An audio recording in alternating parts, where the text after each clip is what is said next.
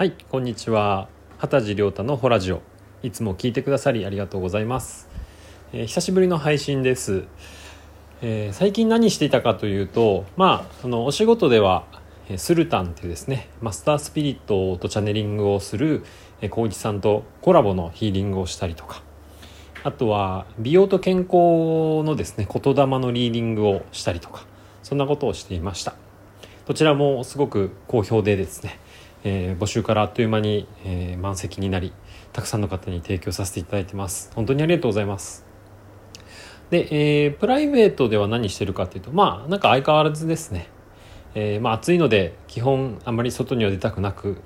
家で仕事をしたり、まあ、やっぱりこういう時に猫を飼ってよかったなと思うんですけど2匹の猫ちゃんがですね、えー、僕をなんかこう楽しませてくれてます、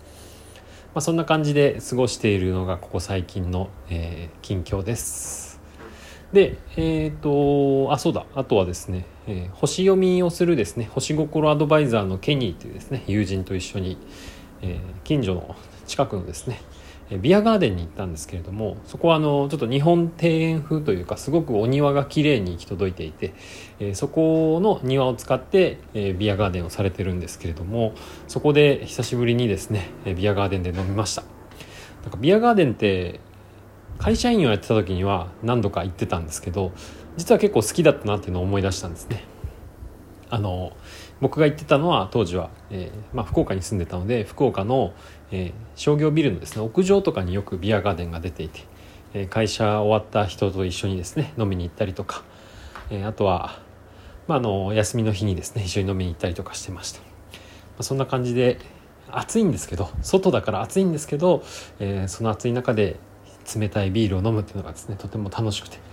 えー、しかも友人たちと一緒に飲むというのが楽しくてですね、えよく行ってたのを思い出しました。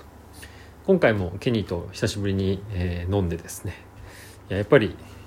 今僕がやっていることとかこれからやっていきたいこととかについて、えー、同じような意識で話せる人と一緒にいるのは、え、とてもなんかこう楽しい時間を過ごせるんですよね。あっという間に時間を忘れて過ごしていました。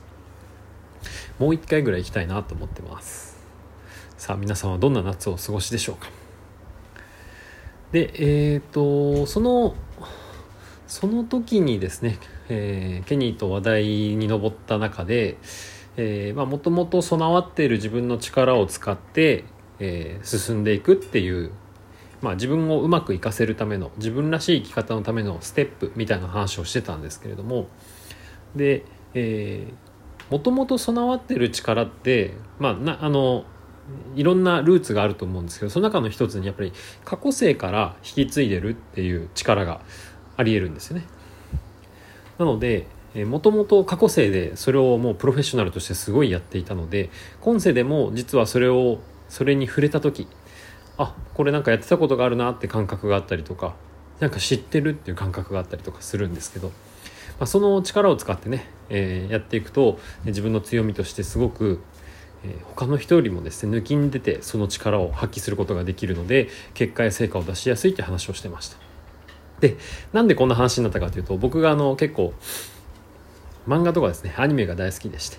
で最近のアニメとか漫画家になってるの原作が小説なことが多いんですね。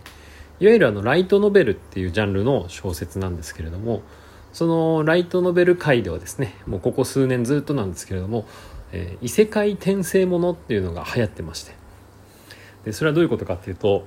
まあ現実世界で暮らしていた主人公がある時事故とかですね何らかのきっかけで、えー、全く違う異世界に、えー、転生してしまうっていうストーリーが割とあのここ最近多かったんですね、まあ、今もそういうのが多いのかな。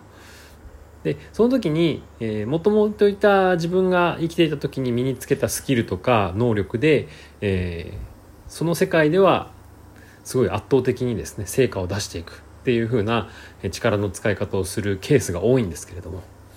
これって実は本当に本当にあのライトノベルとか漫画とか小説とかアニメの世界だけではなくて現実世界でもそれってありありだよねって話からそんな話になってました。なので例えばですけどもケニーはすごくあの物書きというか、えー、小説家でもあるんでですね。なので物を文章を書くっていうのはものすごく彼は得意なんですよ。でそれも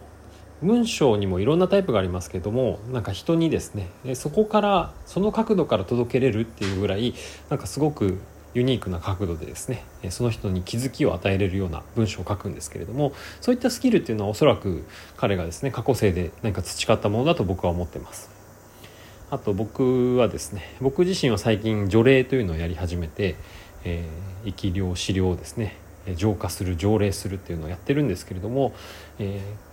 これに触れ出したのは本当にここ最近なんですけどやればやるほどあのなんかああやってたわっていう感じを思い出すんですよね。懐かしいというかうんうん知ってる。あこうしたらこうなるよねっていう感じがなんかわかるんですよね。おそらくなんですけどその山伏だった過去生の時に、えー、家事祈祷っていうですね、えー、願い事をね叶える祈りをしたりとか誰かに、えー、おまじないをかけてですねいいことを起こしたりとか